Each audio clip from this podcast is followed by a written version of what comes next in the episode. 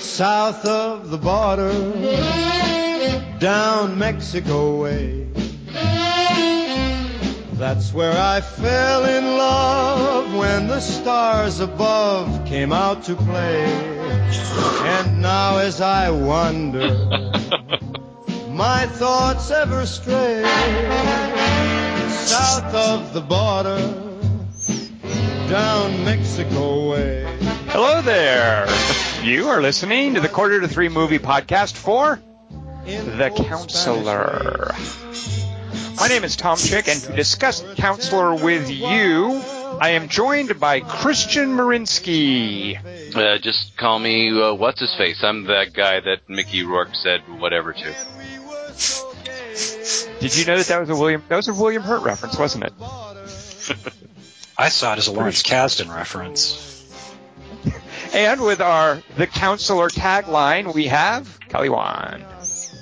Uh, just don't pay other people's parking tickets.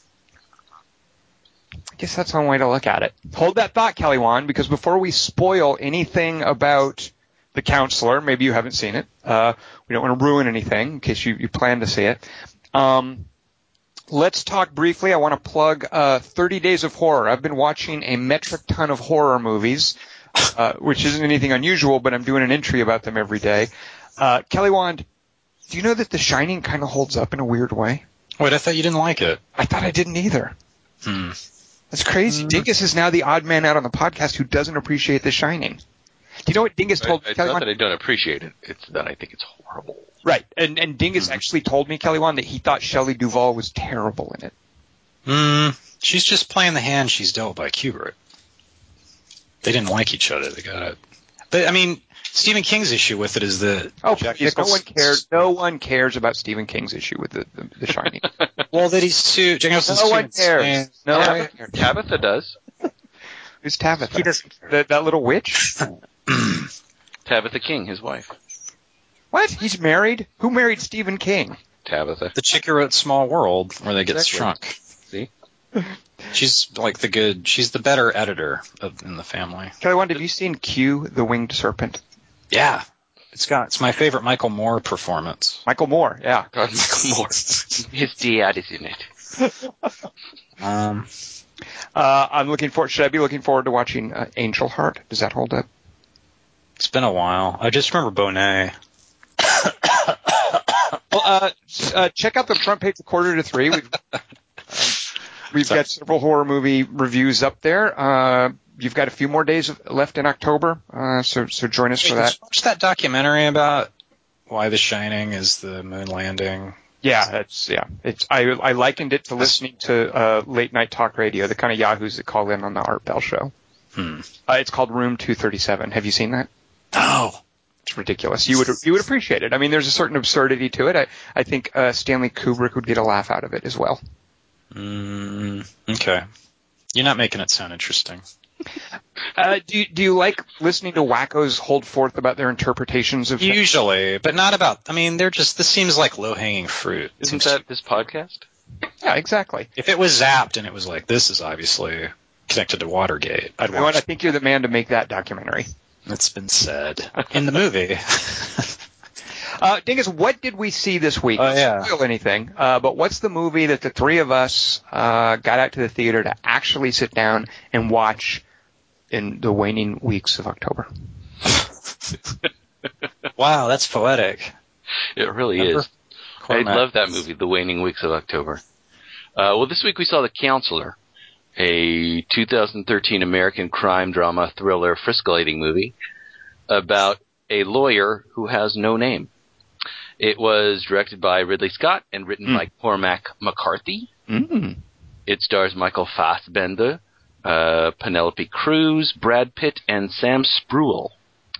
Uh, the counselor is rated R for graphic violence, Hmm. some grisly images, Hmm. strong sexual content, and language.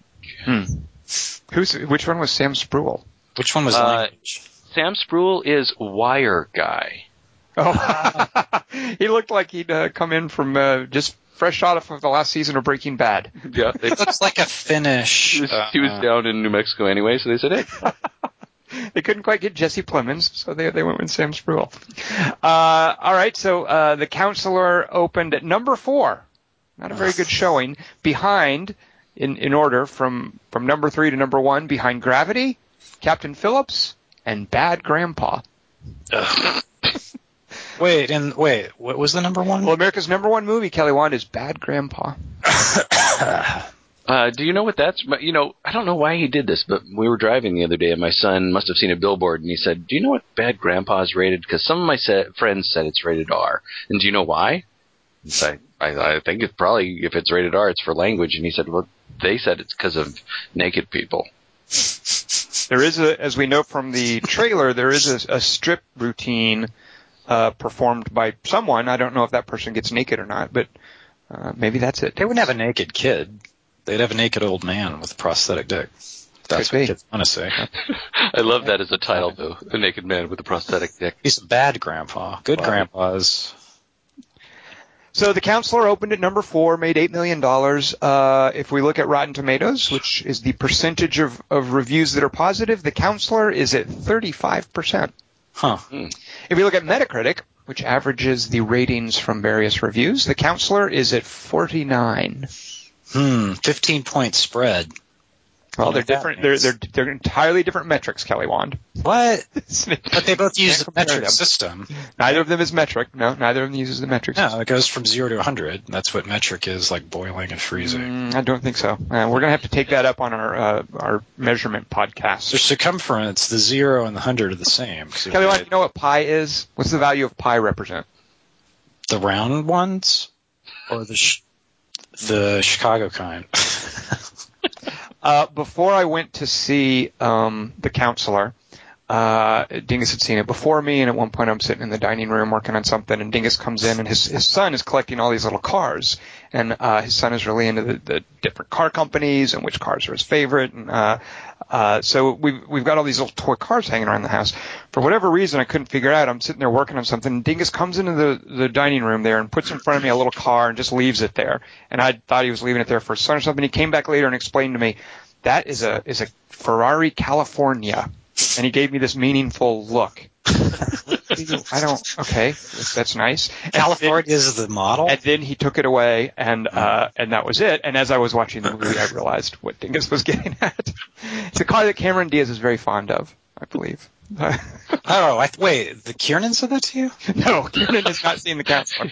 No, uh, Dingus did not take his son to the counselor. Uh, the car that was featured in the counselor, and I presume we'll be hearing a little bit about this shortly. Uh, Dingus presented a little toy of this car to me before I'd seen the movie, uh, Huh. and I had no idea why he was presenting it, and now Was I it know. a movie souvenir? And was it moist? Oh, gross, Kelly Wand. What? I'm because Dingus had handled it. Well, Kelly Wand, we're in spoiler territory now, so let's basically go ahead and spoil the counselor for everyone by just explaining the plot to them in perhaps synopsis form. Uh, I don't know if there'd be a term for any such thing. If there were, what would it be, Kelly Wand? What do you think it would be? The counselopsis. Yeah. Uh, Kelly Wand, I want you to deliver the counselopsis that Mickey Rourke said to what's his face. Straddle it like you sold it. in nine and a half weeks? That was a woman, by the way, in that. In what? In nine and a half weeks? Yes, there was a woman in nine and a half the week. One and a half Okay. weeks. Very Well, good. we agree on something. don't Also, a woman in body heat. I don't know what you're talking about. All right, Kelly Wand. Oh, also Yes. pretended when I watched the movie mm-hmm. that Cameron Diaz and Penelope Cruz were both playing their Vanilla Sky characters, How'd that work out for you? like they were in hell or something. Because his thing's in a, a dream, such that they could be cryogenic. Council I like to watch it as Cameron Diaz was. It was after her career as a Charlie's Angels. This is what became of her. Boy, I went south. Or north. So she wasn't acting, you're saying? Except in Charlie's Angels. You know what? Whatever it takes to get you through the counselor. Whoa, that's a spoiler. Counselor. Next time I have a sore throat, I might have one of you guys read the opsis because I didn't think losing my voice would matter, and I felt remorse last week. Here, Will you, here will you you move your lips while we read it? That happens every week. The councilopsis. Yes? What? Is it like a catfish when you move your lips? Oh, why do you got those dudes in my head right now? Of all the dudes to put in my head. That's You not the put- cat, not the catfish. That guy's name? Sh- Shlomi? There's two of them, right? There's the behind the camera catfish. Uh, I think of them now, Kelly One, is the paranormal activity guys. Oh, did they do the new one? Which looked kind of like this. No, we talked about this before. Uh, the new one is That doesn't mean I know. no, they're basically leapfrogging. It looks like they're doing every other one. There's the ethnic branded, Another animal from the creek. there's the ethnically branded paranormal activity called the marked ones, which is out in January, and then I presume Paramount is doing. Uh, I don't know why they skipped this Halloween. Uh, probably doing one for next Halloween, Paranormal Activity Five. But Anyway, Kelly Wand, let's hear a councilopsis. I'm dying Uh, to get your take on what happened in this movie. Sometimes this movie was a little confusing. Oh well, I I didn't have that problem. Right. So yeah, I'd, I'd like for you to sort of break it down for me, maybe clear up a few things. In a way, Cormac wrote his script based on this. the councilopsis. Stuff people might have said in the counselor. Oh, counselor, I wish I could stay under a sheet forever. Oh, Salma, I'll love you till I die. Actually, let me rephrase that. That could be taken ironically by fate bite me in the ass later, so let's play it safe. May our happiness be as long as our lives. Suck it, fate. Okay, now you go. Salma, not fate. I want to mail you a DVD of my corpse rolling downhill in a junkyard. Wait a minute. Who is that? who's That's playing? Who's playing, playing Penelope Cruz in this synopsis? Yeah, Is this Cloud Atlas? That's my woman and Latina voice. You'll. I can't wait to get to the Rosie Perez. Oh God! Mm, Come on, Ruthie, let's go. Tom, you said you talked to him. Lighten, lighten up, Ruthie. I want to mail you a DVD of my corpse rolling downhill in a junkyard. It's not racist. It's a compliment. It has no It's- race. right, as it, yes, I've transcended race with my acting. Hmm, maybe some things just sound better in Spanish. I want you to touch me down there. No, the other side. Some of that is barbecue sauce. No, just flick it. Vaya con Dios. Meanwhile, on some ground. Hang on, I gotta get psyched up for Javier. Don't we all? Getting rug meat delivered took only a tenth this long, but thanks for wearing pants on the car this time. No offense, I'm just allergic to abalone. So erotic to watch a spayed tiger overshoot their prey. Said Cameron Diaz. My first husband was an overshooter. Oh, you're divorced? Ugh. He died. Do I miss him, you ask? To miss the dead is to concede the passage of time. Uh, is that cold of me? I believe reality has no temperature. Uh, are the tiger stripes on my back indicative of my inner nature? Nature has no boundaries. In this respect, it is like temperature. The stripes only reveal what was never there to begin with, merely bands of darkness between the orange meridians, as lightless as the wind between the gulfs, between the mountains of the stars on the plain, for young men. Mm. Those are some words. Are words but the preamble to our own eulogy and urology, or is even asking the question evidence that redemption was never a crossroads designed to be transversed? Mm. Yeah, my friend Lindelof says, Tell me, after all that philosophizing, you wouldn't know what confession is. It was the one fetish that always sounded too kinky even for me. It's not. What are you talking about? You go into a dark box. A guy wearing robes goes into the one beside you. You tell him all your sexual fantasies. He tells you what you have to do, but you are never allowed to touch one another. There's nothing kinky about it. That is why the outfits for the schoolgirls are so demure. Well, I want to do it. Do you know someone? I'll make some calls. Are you interested in communion as well? I, uh, not friend, Whitley Strieber. no, just circumcision and the other one. Meanwhile, at a Mexican diamond store run by a Lithuanian. See, Counselor, they're not actually diamond shaped at all. They're squares, but tilted 45 degrees. Is this, is Tom Hanks from Captain Phillips? No. That was Cameron Diaz is my Captain Phillips. What's wrong with uh, da, da, da, da. They're squares, tilted 45 degrees, sometimes 46, but those were the high rollers, as we call them, chalupas. Wow, I didn't know gemology had its own language. I guess that's why pearls come out of oysters' mouths, huh? Rubies mean they're getting thirsty, I think I read somewhere. How much is this one? Yeah, that's the quarter you laid on the counter when you came in and said, show me what you got, Pierre. Oh, you're French? No. How about this one? 120,000 carats. You misspelled that, by the way. Uh, that's a dollar sign. Holy shit, this stone's only a dollar? In that case, I'll take your entire store. Looks like you've just been counseled, buddy. So what's the least you've ever lost on a coin toss? Meanwhile, much later, hi, I'm Brad Pitt. this will be the counselor speaking next. Since I may just hold your hand. So- Let me start all over. Hi, I'm Brad Pitt. Ah, much better. I said no names, although my last name does happen to be Counselor. Long story. Anyway, I want to open a nightclub in Barstow with Anton Chigurh, but since I'm just a rich counselor, I'm running a truckload of heroin and a guy from Colombia in a pickle barrel up to Fargo. All I need from you is to tell me how fucked I am if things go south by showing me a newspaper. Okay. Uh, you know what a snuff film is? Yeah, that thing with Garrett Morris. It was like a cool whip that killed you. Yeah. So if you want to end up like Garrett Morris, uh, don't do anything involving money or Mexican people for the next 20 minutes. yes, Brad, Mr. Stress Mullet.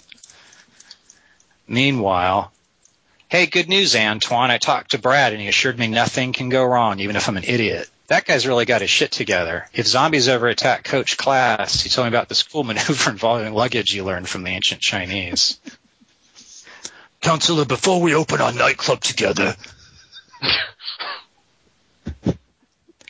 That's Javier Bardem, not Penelope Cruz. Although they all call him counselor. So that is a little confusing. There's two things I should tell you. The first is that my wife in this, Cameron Diaz, fucked a car. Smoked a cigarette afterwards. So did she. No way, menthol. Since then, I've lost all appetite for pastrami and seawater. Do you understand what I'm trying to say to you? Well, I can see what it has to do with our business investment, but I wasn't listening, if that helps. Was the second thing the pastrami? The second thing, my friend, is do you know what a bolito is? yeah, it's a John Derek movie about a bullfighter. I can't recall the female lead offhand, but I know he was into brunettes. Ask me something hard. Just keep these things in mind if things go south. South, Rhodey in Mexico. JK, I don't know where we are. Besides, you still got that cattle propane gun thing, right? Just do that slick move where you go, hold still and shoot him in the head. They're not going to have any firepower faster than that. They're not NASA. They're NAFTA. Meanwhile, Counselor, you want to pay my kid's speed ticket? Come on, that's para su verga. And now we're there. It's like watching Fearless again. I don't know if this has to do. Kel- Kelly uh, Wand, just just do the right thing. Yeah. Hang on. I got to summon it back. It's like it's, you got to go all the way with Rosie, or it's, you can't half-ass it. Counselor, you want to pay my kid's speeding ticket? Come on, that's two paras verga. See, I got the sex appeal in that time more. Well, I do want to be a father someday after this Penelope fling's over, and paying a ticket is kind of like, hey, wait a second, I'm a counselor. How fast was your little Skippy going there? 206. Hmm, that's not too bad. Most days I do that just getting out of my driveway, and it's uphill. There's a lot of neck injuries in this movie, although not the good kind like I got from Gina Carano and Haywire, if you know what I'm saying. I mean, how much is Junior's ticket? 400 for doing 206? Geez, what year is this? 1408? Wow, Rosie Perez, how epic does it feel to be saying Cormac McCarthy dialogue? 1609? Okay, uh, I'll take it under advisement. That'll be ten thousand dollars minus the four hundred. Wait, I mean plus it. Wait, how much is that? Four hundred even. Okay, uh, guard, can you tell the warden I need to borrow a calculator again? Name, sir. The counselor. Later. Uh, guy on phone to base. Uh, used what was in the helmet on the truck battery and it didn't do shit. Copy that. Uh, base to guy on phone. When you say you used what was in the helmet, did you take the kid's head out first, or did you try to hook up a decapitated head to battery cable?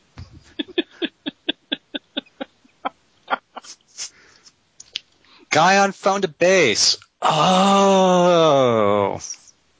Guy on phone again to base still. When I did, it told me to try harder, then it blew up. Yeah, that's normal. Meanwhile. Counsel, this is how Kelly Wand's Brad Pitt sounds. Speaking of which, ever heard of the Green Hornet? Yeah, that movie Tom watched news crawls during, or was that time code? Ugh. Doing business with counselors who don't read newspapers sure look good on paper. Here, read this. Hmm.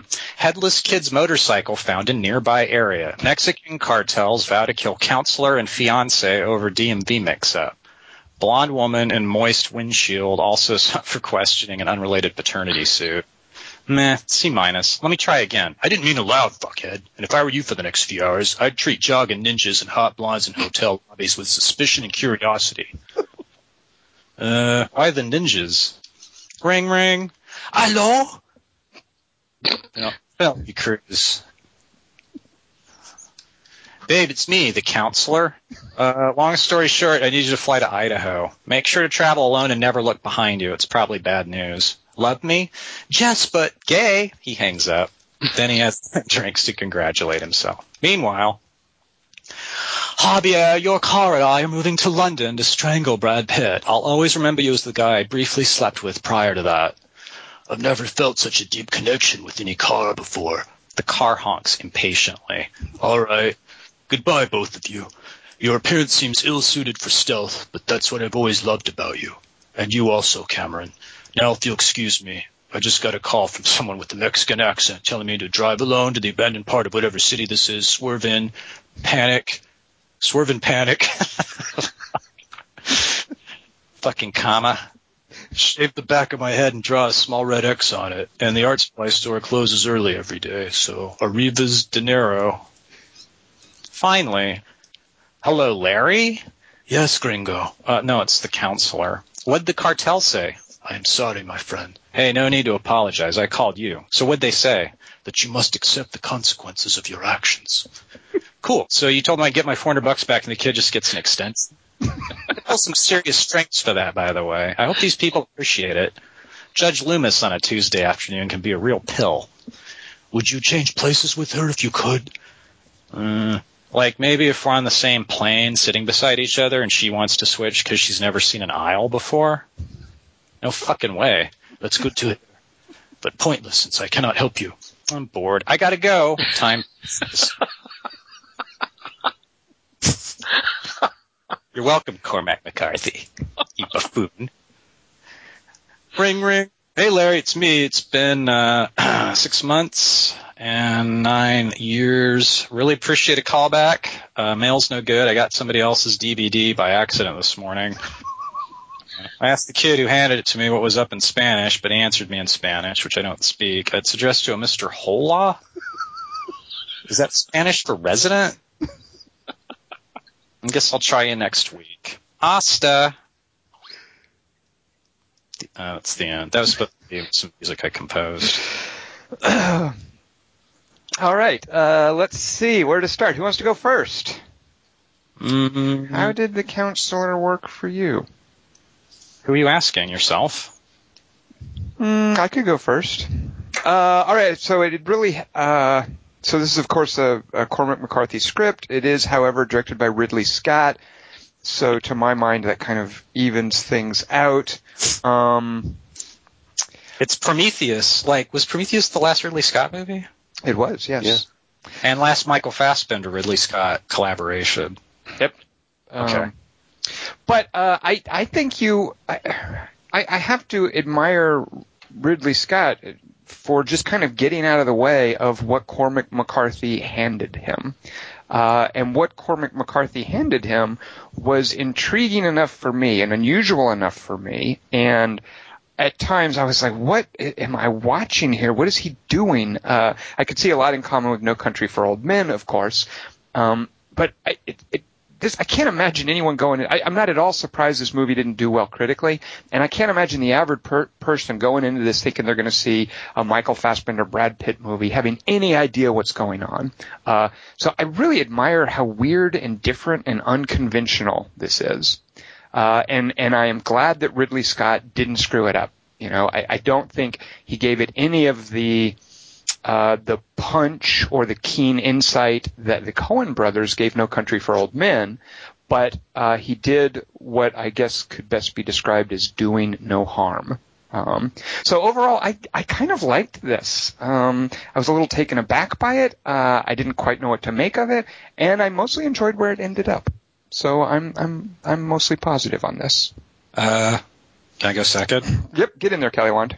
I think it treads the kind of same thematic terrain as No Country for Old Men. Mm-hmm. So in that sense, it didn't have quite maybe the virtue of surprise. And I think a lot of the power of No Country for Old Men is in its like these long silences and nonverbal storytelling, which is what to them, which is what attracted them to that script or is that novel in the first place?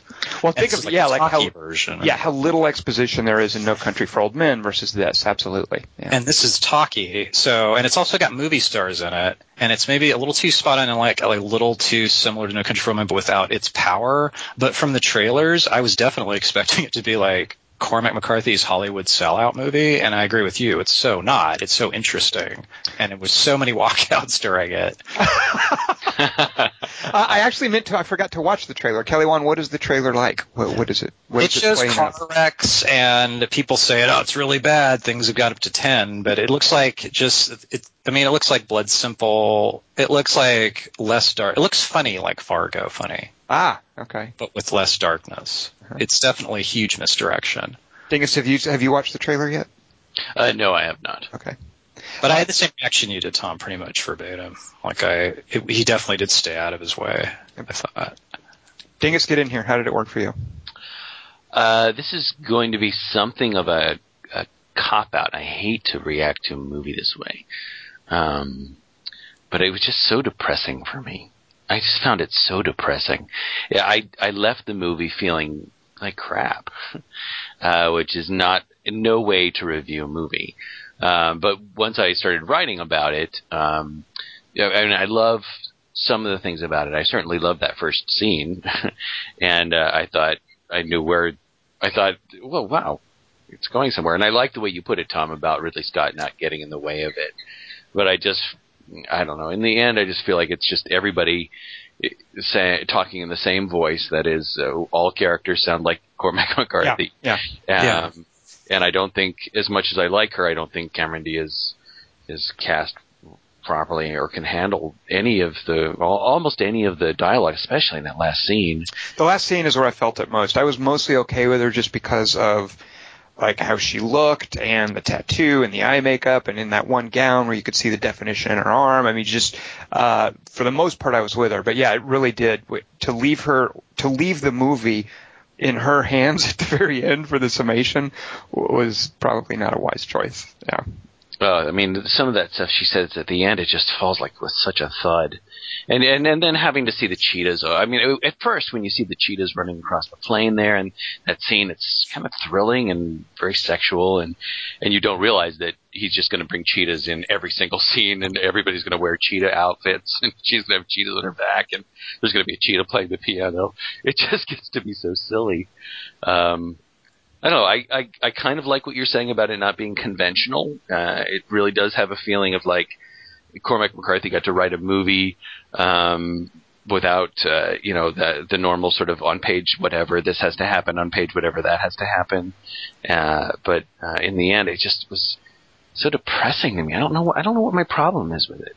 I, I, I really have a hard time evaluating it, other than the things I said. So in, on balance, uh, I really so wanted to like it because I like Cormac McCarthy so much, but uh, I don't know. It just. Well, do you feel that way about No Country for Old Men?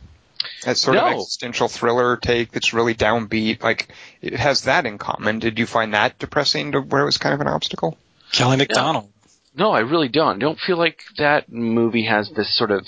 This movie feels so weirdly misogynistic and and it just mm. depresses me watching it. I mean, I I felt like this, and I'm glad you guys brought this up. I mean, I felt like this movie was No Country, directed by the director of Prometheus and written by a guy who's never written a script before, but wrote the source material for No Country. I mean, No Country feels like art. This feels like no artifice. I don't know. It just doesn't. Uh, talk a bit about the misogyny that, that you that you saw. Um, it just there's there's so much of this. that, You know, women feel this way about sex. Women are this way about sex. Women are that. Women are this. There's no. For me, it was no surprise that Cameron Diaz is the bad guy, uh, if you want to call it that. Um, the the way he the what he puts in uh, in Javier Bardem's mouth, that whole scene about the car window, I I feel like so many things that Cormac McCarthy is saying, he's asking us to look at as truth. Uh, whereas I don't see any of those things. I mean, if a woman did that on my car, I'd be pretty turned on by it, I imagine. And he he just has these. Uh, wow. to, to listen to Javier Bardem, obviously scarred by the experience, I, I could feel it. I, I I I could feel it too, but I didn't feel what he felt. I don't know why he's so scarred by. I, I mean, I, I understand. I mean, it, his whole like it's too gynecological to be sexy, um, and I just I think the things that are said about women and. I, I don't know. I, do- I, there's a lot of things I don't know why we're going to the trouble of in this movie. I don't know why. I don't know why we go to the trouble of the wire gag, but other than it looks cool. the I mean- gag. Well, why, I- not, why not just shoot the guy? I mean, come on. Well, because it, there's this whole motif of being strangled and of getting your, your neck caught in a noose that is going to eventually kill you. Uh, and I think the movie plays with that. You know, we have Brad Pitt explaining the Bolito thing, and Well, Javier Bardem explains it. Yeah, they explain Oh, each uh, other. Brad Pitt does the snuff film, so he does Yeah, it's it's just that it's a whole bunch of Chekhov's. This is going to happen, and Right. they happen. crisscross. but that's not a bad thing, though, is it, Dingus? Like, No. I wouldn't say that's a bad No. thing. Like, I, I like it when, yeah, I, like that that that to to me, It's deliberate. yeah, Well, they're like that, yeah. that elaborate of an explanation of this Bolito device, uh, and then I'm just going to sit around for the movie and wait for exactly what you said was going to happen to happen, and then exactly what you said is going to happen happens. I mean, Well, it could have been just a you have to have some sort of broken expectation if you're going to do that. As far as I'm concerned, I, I it just doesn't. I don't know. Huh, okay. It's, Uh, no 'cause. I- that's it's, one- it's just no surprise to me when it happens because Cormac McCarthy said this is going to happen, this is what it's going to look like, then it happens, and that's what it looked like. So again, I, it's just depressing to me. I don't find it. Uh, it it's not like the the way you No Country plays out. I mean, I I don't know. There are similarities. It's still, what are you going to do? You're overmatched. And it really is this idea of you, you know that that for me the movie kind of worked on this level and this is one of the few areas that I would give Ridley Scott much credit. But as far as this this sense of the noose tightening around Michael Fassbender's character and every you know at one point you know there's a there's a moment where he knows things have gone south and then everything afterwards constricting around him.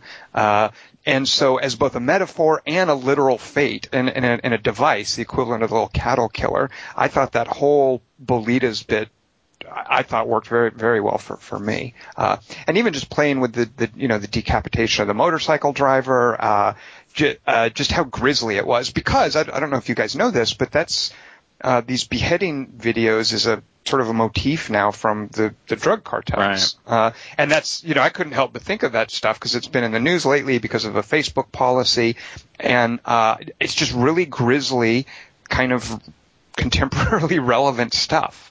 Um, and that that's another thing too that I really liked about the script that um, th- there was no car- th- there was no on-screen representative for the cartel. It was always just these shadowy people. You know, we didn't cast Javier Bardem as the cartel dude. And even when Ruben Blades comes on at the end and is is is got all that. By the way, I loved that scene with Ruben Blades. I didn't expect to, and as it was playing out, I- was like, yeah, this isn't going to work. He's, and, but by the time it was over, I really liked the scene where we have Ruben Blades come on and talk about this, this, uh, kind of the, the fatalism in Hispanic literature. you know, like uh, Gabriel Garcia Marquez and Lorca, that these tragedies from Lorca, and the, I forget the Mexican poet he mentioned. Machado. Um, yeah, and to have him roll out that stuff about basically Hispanic literature uh, to to Michael Fassbender as a way to, to explain to him death and, and mortality and, and, and injustice and tragedy and grief. Uh, that was just so I thought so kind of ballsy and and, and to leave Michael Fassbender like that. Um, so anyway, I'm I'm getting off uh, uh, track, but Because he's uh, a big guy and he looks like the hero, and we've seen him in comic book movies. So it's not like some little schleppy dude in a Mexican. Michael Fassbender, you mean, or Ruben? Yeah, yeah. yeah, yeah. Um, Well, both of them. But I mean, his Michael Fassbender's undoing.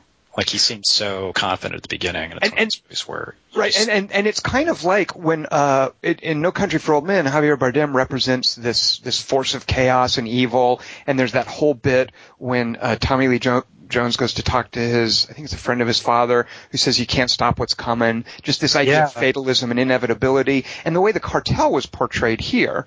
Uh, I, I really liked that about this movie is that we didn't have a villain. It was just this shadowy force that consisted of a bunch of people, none of whom we were really introduced to, uh, moving drugs around and welding trucks and driving. I I mean, I, I loved how that was rolled out, and it wasn't this Breaking Bad kind of thing where we have to put a face on it and a cackling actor. Um, yeah. But, but we did. It was Cameron Diaz. I mean, No, she wasn't the cartel. She was just a greedy no, but chick she's trying to get she's money. She was on the villain. run, She's too. the, she's the cackling villain. But she's I- taken. I- She's I- a jackal. She's just take. She okay. Right, right. Well, I'm with Kelly Saying- Wand. Like she, like the cartel who was doing all the evil stuff. She was just manipulating it. I mean, she didn't she steal the drugs from them as well? The the cartel was yeah, the she's south the uber villain. presence. She's a. I don't. I disagree, Dingus. I think she's just a greedy, a person driven by greed. And and the point of the last scene is that she's just a person. She's no uber villain. She's a woman telling her banker about her cats. That point of which. And she's on the run. yeah, yeah. No, Uh, But she's also No, she's she she's the predator. I mean, that's what she that's what she's talking about. The sexual yeah, but there's predators bigger than her too. Exactly. just a person. She she Yep, she's just controls person. She's just everything doing that it for greed. in the movie. she steals from this guy she was with and she does it for greed for Right. there, there's no theological evil all of that is still something in the background it's this She had shadowy nothing to do with him paying the ticket. exactly right No, Uh, but that's she took advantage of it. I mean, she's the- Sure. she's Right. you know Javier Bardem says you know you can do anything to a woman except bore her, and he's bored her, and so she's done all of these things because she probably Well, was bored. i i get the sense that she was just just greedy she just wanted money um And she didn't plan that. It just happened. She was that wasn't her game plan. Right. And even then, yeah, it wasn't like I don't think it was any big it was never any big reveal that oh, pulled back the curtain, there's the villain. I mean, I, I think Yeah. it's pretty clear all along that she at, when she's listening into the conversation with Michael Fassbender and Javier Bardem, like it, it's clear she's just uh she's one of the many players in this thing and she's the one that ends up on top in the end. But she has shades philosophically with the she judge. always living- knew what was going to happen. She says, "I always knew where that truck was going to end up." I mean, she was she's the controlling force. But even then, like think about that that shootout on the road. Like she, she was the one who just happened to prevail. I mean, she she set things in motion. She was watching things. But that was another thing. I, I loved how that shootout played out. It seemed like such a sure thing that okay, these Yeah. fake cops are going to come up and they're going to get the the other guys have the drop on them, and that thing just goes completely unexpected. Uh, Right. uh, yeah, like so. Uh, It doesn't matter how well you plan. It's and didn't didn't bullshit. by the way didn't she then lose the truck? She didn't get the truck, so she had to get money from Brad Pitt. yeah. Uh, so so even her plan was foiled by those those goofy guys. And I love too those guys thought they looked like cops. Uh, They are funny, yeah. but so, so- yeah, but at any rate, that's kind of one of the things I really appreciate here is this idea that there's no single cackling villain. Instead, there is this force of chaos and evil and and lawlessness uh, that's kind of working in the background. Um, I want Cormac McCarthy's next movie to be about the cosmic bloodbath that he keeps talking about. Which I know, I guess the road's supposed to be, but that's just like the aftermath. well, I can't. I'm yeah, I'm on the verge. Like a Tom Clancy sized Cormac McCarthy movie. Well, I guess the movie this might have been that I would have hated actually. Well, we do have Blood Meridian. I mean, it sort of makes me want to go back and read that again. Uh, It made me you know- actually want to read Blood, uh, which I've never done, but Oh, I love it. And Tom thinks it's Salem's Lot, and I think it's a masterpiece, and Tom thinks it's rambly and pointless Uh, I just feel that it's overrated. yeah, yeah. I just feel there's far better Cormac McCarthy. Did you know that James Franco adapted Child of God? And that he said he called Cormac McCarthy and asked him why he'd written a book about such a repellent character, and Cormac McCarthy went, "I don't know, James, probably some dumbass reason." and he said, "Why don't you do As I Lay Dying instead?" Ah, see, you can't get that phone call. He probably would have made it. It's a way The- you know, anyway. the, there are things I like, but then I just they make me think of other things. I mean, that I like that scene between Brad Pitt and Michael Fassbender when they're in the bar. I like the chemistry between those two guys. Um, it- that calls to mind for me the bar scene or the Yeah. the scene at the table for me in in the big in Big Sleep. Oh. Uh, it feels like two people talking about something else and sort of going back and forth about it or trying to. It, but it then, as I watch it, it feels like Cormac McCarthy knows William Faulkner and he's trying to do that. What? Um, Dingus. that that's what it feels like to me. How so? It just it feels like him just making people say his own words and not he doesn't Uh, I don't know if you could say this about Shakespeare, but he doesn't write in anybody else's voice but his own, at least Sure. In a lot of this, and that bothers me. Uh, and I don't know if it bothers me with other writers. well, and- how is that different from, say, Pulp Fiction or Reservoir Dogs? because Or it is it? Or the Big I- I, think it's a lot different. I think that those characters talk like themselves, and they might have the patois of, of Quentin Tarantino or whoever, but they have a, a character bent to it. But at the same, it- there's never a feeling, or at least in in those movies, that I'm being made just to be a puppet for the writer, which I know that a writer does that, but a screenwriter or a playwright uh, gives characters a sense of perspective. And I always felt like we were listening to Cormac McCarthy talk. Um, and I don't, Which, you know, I, fair enough, but I, I can't say that ever bothered me. I could sit and watch Bruno Ganz and Michael Fassbender talk about diamond cutting and be completely Yeah. happy with that. You know, Bruno Ganz has, and this is totally Cormac McCarthy, and Bruno Ganz can handle it, of course, but Bruno Ganz has this amazing line that just comes out of nowhere. Uh, and I even wrote this down. Uh, we announce to the darkness we will not be diminished by the brevity of our lives. And that's his justification for being a diamond cutter. Right, He right. Sells diamonds to his customers. And I, I love that we got that scene, just watching them look at this diamond and talking about diamond cutting. I loved Uh, it too because I love, I love, I love movie dialogue and I love so many of the lines in this. I was writing furiously. I love those things, but why does that scene even exist? Why Well, because scene in I, the I movie? can tell you, it's to juxtapose, juxtapose this idea of trash and glamour, of, of value, uh, you know, the, the, this truck full of shit. We're watching this drive north while he is buying a diamond for the woman he loves. Uh, I, I think it's this juxtaposition right there. And how flaws are the value of by which things Yep. are measured? Yeah, Exactly. yeah. I, I mean, yeah. There's a million reasons. and she's going to end up being dumped in the trash too. You know, it's going to end up, it's going to literally swallow her. Uh, and just the, the value, you know, just, am I to, to understand too that that was part of why he was in trouble financially? Is No. because he wanted to but no? Okay. I, well, I think that he probably couldn't afford that purchase. Um, Just But- greed is enough of the Yeah. motive. but I Which think I that he, wa- he was in trouble for a host of other reasons that we don't know, and I'm I, and actually I appreciate not knowing. Yeah, um, It doesn't matter. But um, And why the diamond was also. Why does everybody call him the counselor? Why? Uh, you know, there's some callback for yeah, you. it's exactly the same reason that the father and son don't have a name in the road, I'm guessing.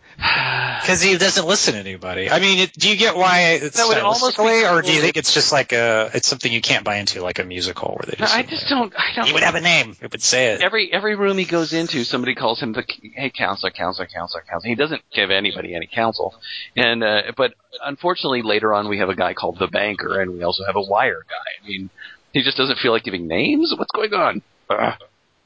Uh, I think it's more like people's trades being how they position themselves. No. Tom, finish me off. What would they call uh, Cameron Diaz in this movie, Kelly Wand? The tiger. Jeez. First of all, wrong cat. Uh, Second of all, I was Cat. hoping maybe for the catfish. ew. What? Why would you? Ew. Uh, let's let's talk about Javier Bardem's hair. That's uh. Do you know what that is? Product? No. what is? What I don't. What do you even do? I know what that is. A previous bullet wound. No, it's it's patterned after Brian Grazer. I know. Do I know who that is? He's doing Sports what thing. Hugo Weaving did in The Matrix, but to a different producer. Yeah, uh, Brian Grazer is like is Ron Howard's producer. Oh God! Oh, I do know who. Dingus. What? It's definitely not Ron Howard. Where, where did did you read that somewhere? Oh my God! yeah, yeah. It's uh, it's a definite thing. It's definitely on purpose. It's Oh, good lord! Uh, that means Dingus read something about an actor. Yeah, they just because look like seriously because I typed the word bolito into Google to find out if it was an actual thing because I thought it was like a Spanish uh, dinner roll, and I wanted to find out if it was a it was just something that Cormac McCarthy made up or if it was an actual thing. Spanish dinner roll. Uh, did you guys recognize the blonde girl who gets Brad Pitt's password? No, what? Who? What?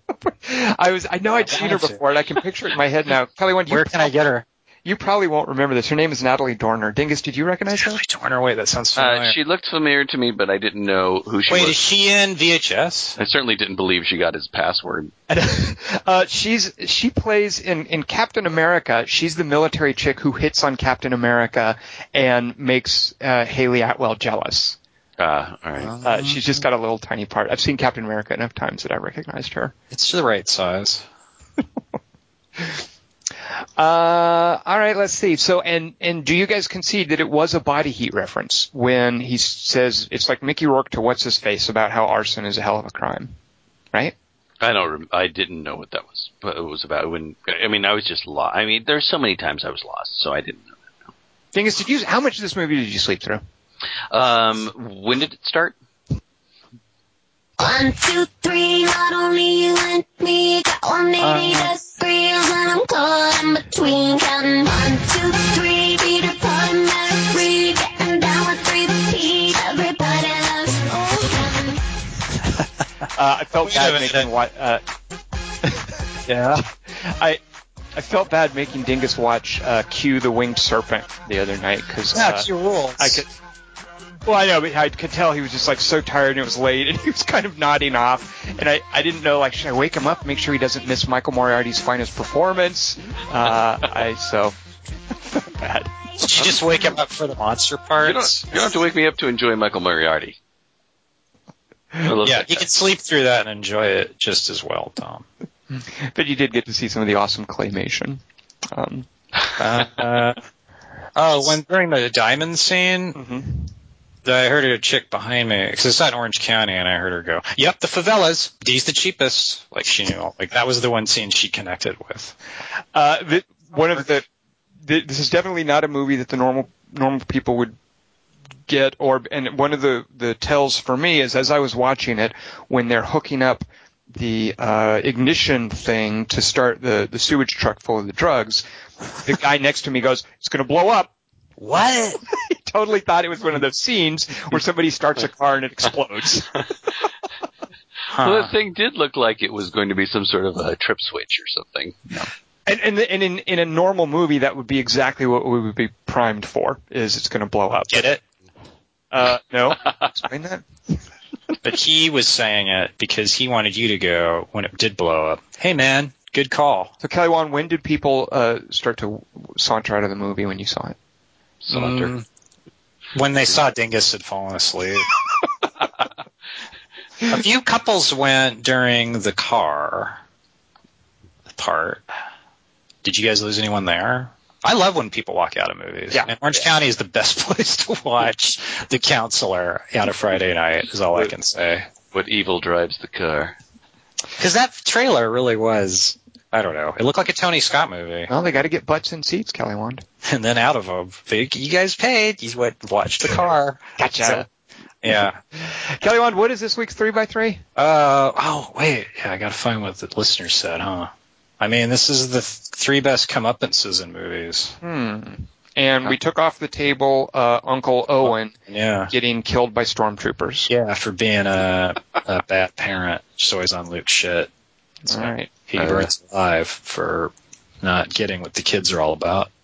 So I'll be going first because I'm introducing next week's three by three. Uh, I just come up in some movies is is nine times out of ten just horrible. It's you know where the good guy like punches his a hole boss or something, and the audience is supposed to cheer for him. And Yeah, like in Wanted.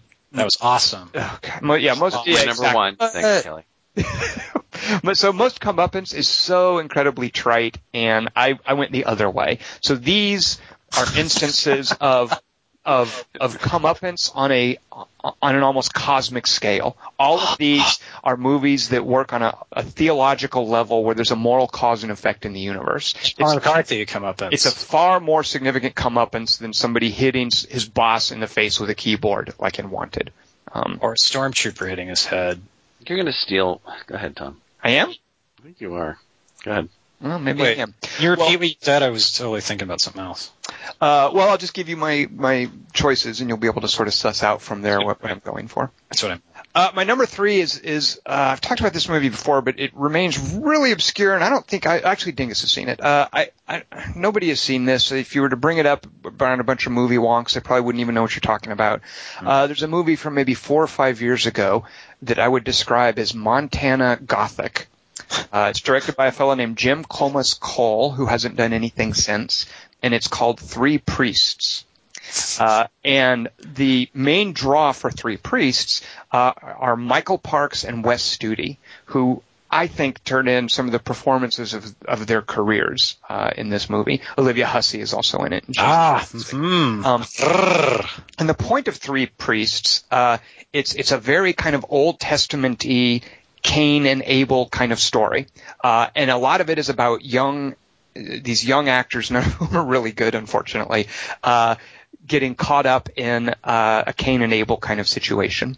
And the moral of the story is, if that happens, your your family will get destroyed in a wildfire. Uh, and so the comeuppance there's this Old Testament um, revenge kind of visited on this family where this this internecine murder has happened. Uh, and there's an amazing scene in it where Michael Parks is is raging theologically about how we are not lost in the stars on a godless rock, and that's even the dialogue. Like any movie that uh, it's almost like a Cormac McCarthy bit uh, that would give an actor just dialogue that dramatic, uh, and he pulls it off. Uh, Michael Parks, uh, you know, I know he's been in a lot of Quentin Tarantino things. He's in Kill Bill. All that stuff is all good and well, but to really see what this guy can do, uh, I, I, I recommend Three Priests. So my favorite comeuppance is uh, your family getting eaten up in a wildfire if uh, one br- brother murders another. Family getting eaten. Got it. what was the crime again? The the Uh, uh, frat- the, fratricide. the go downants. Okay, The go down. that's a ph. Frat. Okay. Whose turn? What is your number three pick for comeuppance? How do you follow that? Three priests. Yep. From Tom. Uh, all right, I'm going to go more conventional. Um, Mm. the I think Tom is going to take one of my uh, runners up. Uh, I'm going to leave it for runner up. I'm going to go more conventional, and num- my number three is the the um, the uh, quote I would give would be "It's coming around." What's that got to do with comeuppance? I don't understand. Uh, Uh, so is it like around the mountain, like an Abbott Costello song? No, it's it's very simple. It's, I know what this is. I know what it is. Coming around. I got But it. I, it's in uh, Road Warrior when the feral kid throws his boomerang and Toady goes running after it to catch it. He says it's coming around and he's going to catch the boomerang and it No, cuts his fingers off. There's an earlier line that says "What comes around goes around," and then uh, and then the the main character is running by his love interest, and he says it's coming around. Um, so of course this would be uh, my my third favorite comeuppance is from the original uh, from 19 oh, what year is it? Grandpa.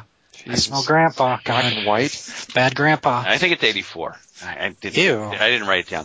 Uh, it's from the 1984 Karate Kid, and it's when Johnny Oh, good lord. when Johnny gets That's not conventional. when Johnny, yeah when Johnny gets the crane kick in the face. Of course, that's good. Oh. This is comeuppance of. Uh, of He says it's coming around before he does the kick. That's a little. he's no. fucking- Well, that's that's during the the earlier. It's an earlier thing where Oh, oh, where okay. Johnny. That's not the comeuppance. No, the comeuppance is, is at the end, of course, where he He doesn't say it he, when he's kicked. he delivers the crane kick to to Johnny. That'd be telegraphing it. Okay. Is this But the he- one with the girl in it in the lead? Uh, there is a girl in the movie. Elizabeth Shue? Oh, oh, it is Elizabeth. Isn't it a very young Elizabeth Shue? Is that right, Dingus? Super. Oh yeah, it's Elizabeth so- Shue, and she plays soccer, and she's so hot. Oh my Whoa, whoa, whoa, Dingus! Inappropriate, inappropriate, my friend. I'm sorry. She's a love interest in a movie. She's probably like 14. Dingus. Dude, she's playing 14. That's fine. I think she's 38 in it. You can do anything to a woman. Besides, it's karate. Wait, what was Ralph it's, Macchio? it's karate. or is that Mickey already? Uh, Ralph Macchio is Danny, of course. And, uh, Danny Noonan Nuccio. That was it, wasn't it? yeah. Ralph Macchio plays Danny Nuccio. And uh, and so it's it's you know just him kicking Johnny in the face with his crane kick because his leg is damaged because Johnny keeps going after his knee. Huh. His leg was damaged, Tom. Who It used- directed Karate Kid? Anyone of note? Uh, it was Daniel Alvaldson. Joe It's- Al. It's John. Joe Come Right, right, John, right. Daniel Nuno, John Avildsen. All right, Kelly, Wand, what is your number three uh, favorite comeuppance from the movie? Made Rocky Zapped? Five too. Oh, wait, it's Danny LaRusso. It's not Danny Nunez. What are you talking about? It's Danny LaRusso. There's an actor named Danny Nucci in Titanic. Is that what you're thinking Oh, of? Kelly I know Danny Nucci. Yeah, he's good. Danny Noonan's the Caddyshack uh, debutante. Mm. Remember Later Irish- that same day. Thanks for nothing. Remember when she says that? Irish. My number three comeuppance in a movie hmm is from the movie Runaway Bride, in which Julia Roberts has to marry Richard Gere for running away all the other times from her other husbands. So she has to finally get married and not run. She's chained to the altar. And that's her comeuppance. Yeah. Is the runaway bride finally getting married? Yep. That'll show her. How she's a runaway wife. Is that what happens in the sequel? It's not the same characters as Pretty Woman, except for Jason Alexander's. Kelly Wand, my number two favorite uh, comeuppance. That's what I meant. Is what's yours? if Three Priests was a kind of a Cain and Abel Old Testament style story, Ah, this would be more like a Greek tragedy ah, uh, about. And you don't even know that it's a Greek tragedy when you first start watching it. When you first start watching it, you think it's a uh, uh, heist gone wrong movie. Um, a Greek one though. Nope, not even Greek. Uh, just heist gone wrong. It's uh, Ethan Hawke and Philip Seymour Hoffman. They're going to do a heist, and whoops, it gets screwed up. But what what happens over the course of Before the Devil Knows You're Dead is it becomes a, a Greek tragedy about a father's neglect towards his son coming back to haunt him. Um, and I guess the crime here would be.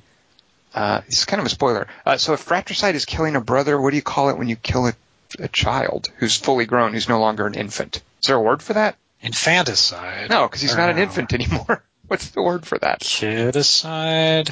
Adulticide? No, because he's not killing. Well, uh, at any rate, we'll just call it. Um, Murder. Murdercide. Murder. but actually, everybody in, in this movie, uh, f- the, the movie is about a series of bad decisions that all the characters make, and they they spin out into various tragedies for for each of them. Um, so uh, the comeuppance on a again a more theological level that's a moral cause and effect in the universe is pretty much everyone's fate in Before the Devil Knows You're Dead. Hmm. That's You have a lot of theological choice. comeupances. I, I didn't see that one coming. That's good. Kelly, have you ever seen that movie, by the way? You don't see I don't movies see with the devil. in about the devil knows. I want to know what he doesn't know. This is like a good version of The Counselor. Hmm. You hear that, Tom? I do. I'm not going to Arthur take it. just owned by uh, John Avildsen, courtesy of Dingus. Uh, the the guy who did the script, is was this, uh, Sidney Lumet directed it. The guy who wrote the script, I, th- I think his name is Kelly Masterson, uh, is a, a theology student. Huh. There, how about that? Mm. So he was born to write. Well, and his next movie is based on some sort of a comic book, and it's directed by a Korean fellow. It's called Snowpiercer. right. Scene.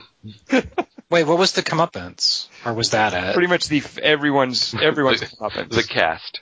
yeah, exactly. Uh, cast.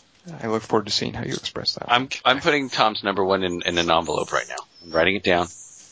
It's pretty easy, Dingus. I know. All right. Is it, uh, No, you see, Don't don't do it. Zip.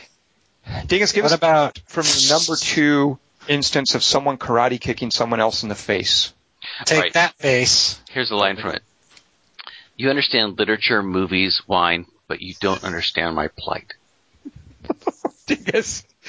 So it could have gone two ways as you were saying the line, and one of the ways could have been uh, the squid and the whale, maybe a reference to a philistine. But as you finished the line, I realized instead uh, that it was. Can I guess the movie? Good. That it- it's an awesome little bit from Sideways. Indeed, it is. Now, does it come up and involve a motorcycle helmet? Because that's a It bit is. It extreme. absolutely. It's a motorcycle helmet in keeping with the theme of the counselor. It is. Uh, it is Tom Thomas Haden Church being beaten over the head with a motorcycle helmet aware. because he's a, a terrible little boy. Uh, and who's doing the beating? Because it's kind of oddly hot in a weird, uncomfortable way to me. Maggie Cho, No, Oh Jesus, really? Karen, Sidecraft. It's Sandra Oh, stop it. Sandra Oh. Right. she is so mad. Oh, she's so She's so mad. She just beats the crap out of him with that motorcycle helmet. And I love that. I love that he's just like, he's just such a little boy just going around, running around and just, he doesn't care about the consequences of what he's doing. And he just gets beaten senseless with this motorcycle helmet. And he has to like live for the rest of the movie with his face looking like he's been beaten up by a motorcycle. Yeah, but it's because they wrecked the car, Dingus. It's not. It's nothing to do with being beaten. They accidentally got in a car wreck. You see. oh, why I understand. I understand. And hers is sideways. Oh. See, Uh, you made me think of of Thomas Haden Church and Elizabeth Shue in Don McKay. That, oh, Ah, ouch. Oh my gosh. pwned. Oh my gosh. See? Oh, Where there's a comeuppance, there's a shoe. huh, guys? Yep. Uh, Kelly, So what- anyway, what I what I really wanted to do, and I couldn't really do it, was think of um, protagonists that got their comeuppance, and and I just couldn't. I couldn't he's make a it. supporting character, basically. You're saying. Uh, instead of like like you said, it's it's easy to, to think of like villains getting smacked, and, Right, right. Uh, but I couldn't do that. So go ahead. Moving on. All right, Kelly Wand, what is your number two instance of comeuppance? Maybe where someone who's normally run away from a wedding actually has to get married. Something along those lines. Maybe you got some. no, this one's cosmic like yours a little bit. Ah, okay. Because my number two is from a movie. I'll do a line from it. we are not alone. Communion. With Pat Benatar. No, the other one with uh not Bruce Stern. Um Richard Dreyfuss? George Lucas. Yeah. You're talking about Close Encounters of the Third. Bob Balaban. Yes. What's what's Bob Balaban's comeuppance in that? 2000. Oh no, not him. I meant the kid. Oh, uh, uh, not Mikey. What's the ice cream? Barry. Barry, Barry. Yeah. What's his, Barry. what's his comeuppance? Uh he gets thrown back by the aliens for uh being a mama's boy. If you're gonna cry, kid, and be all homesick, Yeah. land at Uh, Devil's uh, Tower in wherever that is, North Dakota, and just drop you off. We're gonna make someone else's block orange. Do they say that? Yeah, well they say it in cosmic. If you know, if you turn on the subtitles, uh, it says that you can hear that. Also that's what the five notes mean. So wait, your comeuppance is Barry getting kicked off the mothership at the end of Close Encounters. Yeah. Although he might have not passed the physical too. Hmm. But those other guys were soldiers. It's not really fair. Plus, look how, whatever. Fuck you, aliens. It was good though. All right. It was on the poster. Fuck you, aliens. Kelly, Wand, do you remember the? Because I watched the thing recently. Do you Ah. remember the? Uh, you know, because in in Jaws the the line is "Smile, you son of a," b-" and it gets cut off. Uh, Yeah. do you remember what Kurt Russell's equivalent of "Smile, you son of a" b- is? Fuck you too. Yeah. I, as that part was coming up, I was like, I know he has some like last line to the alien before he throws the dynamite. I know what? Yeah, what is it? I just loved it Unless you count his last lines to Keith David later, then he's not going fuck you. Because there's uh, exactly like I. But it's Keith David going, hey, you said fuck you too to me back there. That wasn't cool. Give me the bourbon. Then we would have known he was infected. Yeah, right. It would have been a dead giveaway. Right.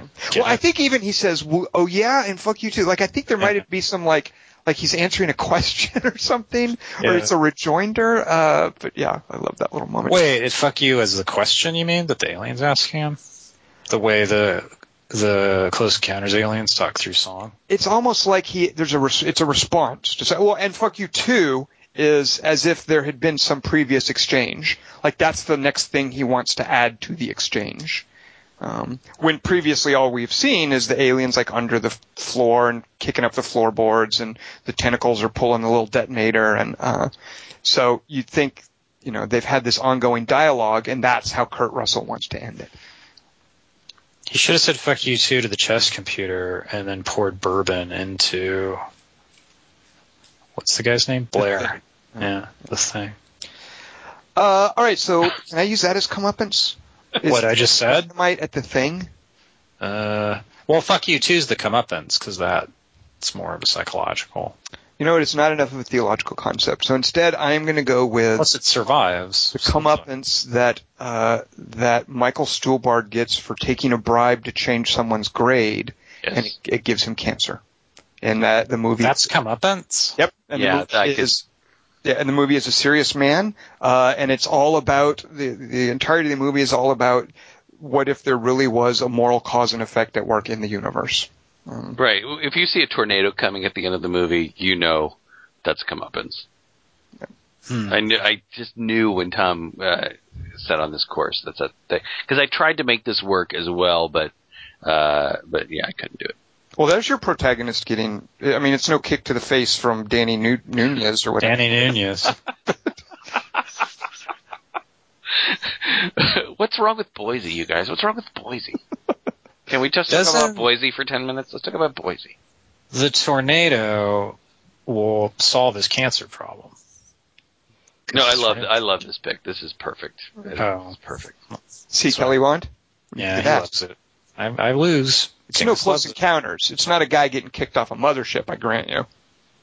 It's a cosmic. It's a cosmic comeuppance. It's so perfect when What about you hear Tom talk about this at the beginning. You know that's where he's going to go. I mean, it's just perfect. Uh, damn it. But Joe, but it wasn't a comeuppance.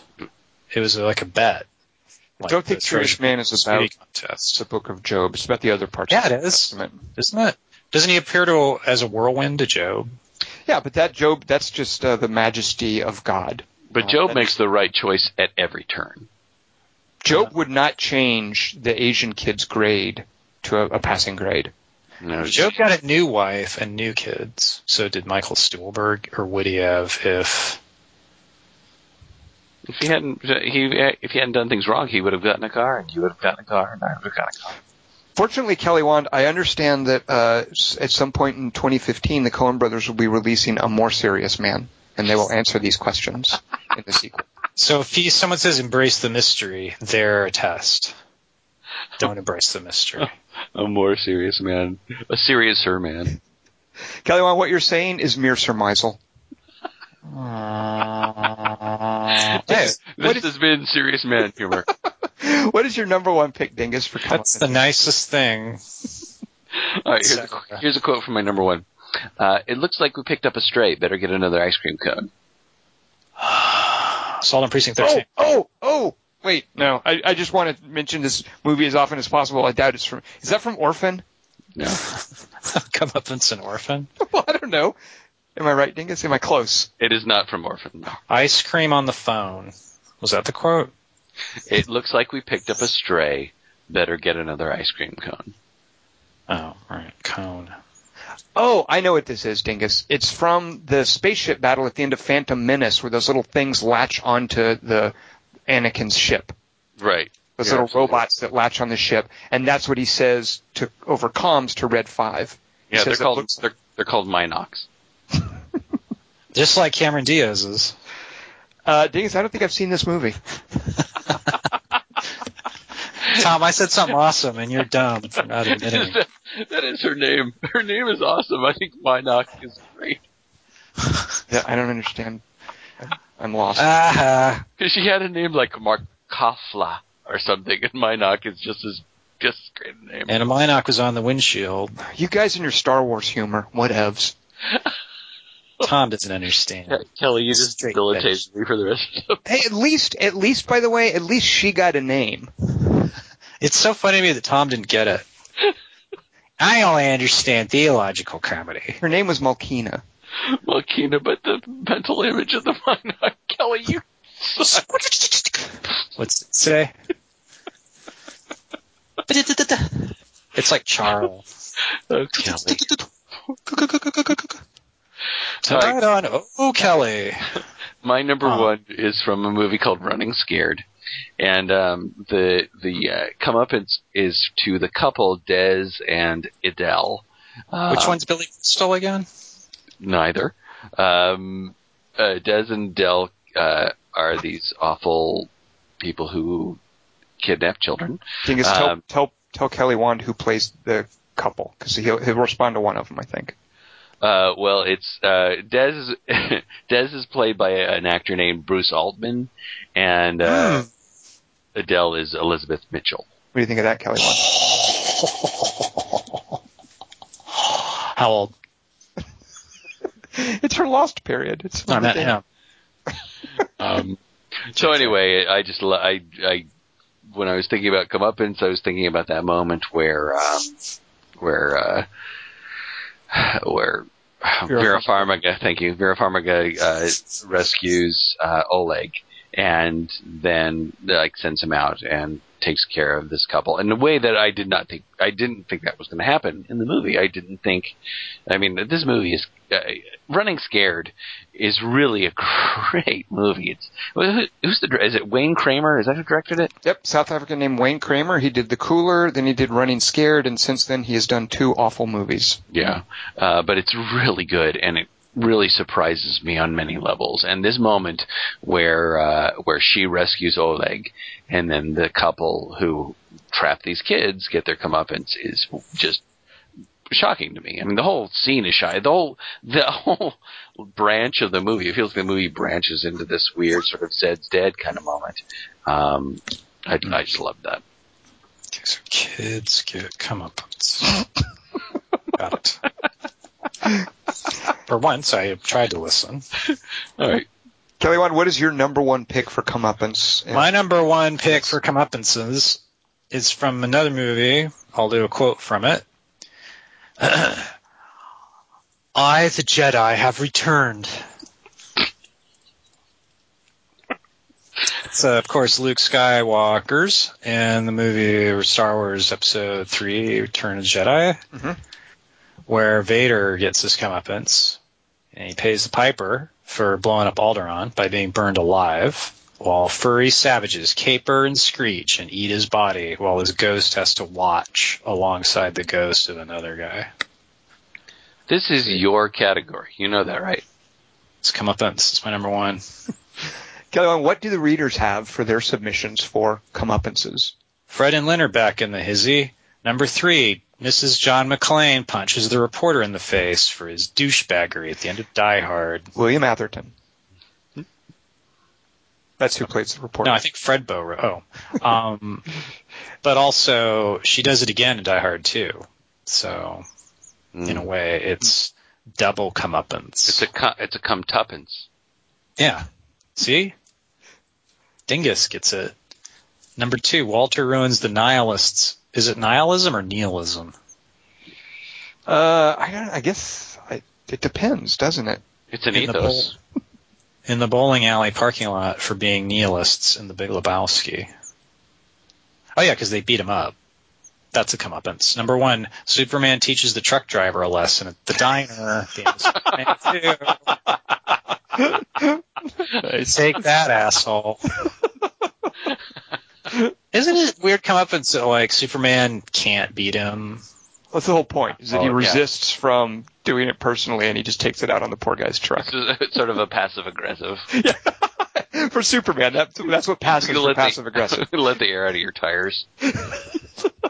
No, they're talking about Superman 2. Oh, sorry. I thought they were. Wait, talking what? about Superman. Superman teaches the truck driver a lesson at the diner at the end of Superman 2. I thought they were talking about Man of Steel. Yeah, that's a way. Uh, they're talking about a real Superman movie. it's not only is it a way better one, it's more it's more recent and therefore relevant. No, he totally fucking killed that dude.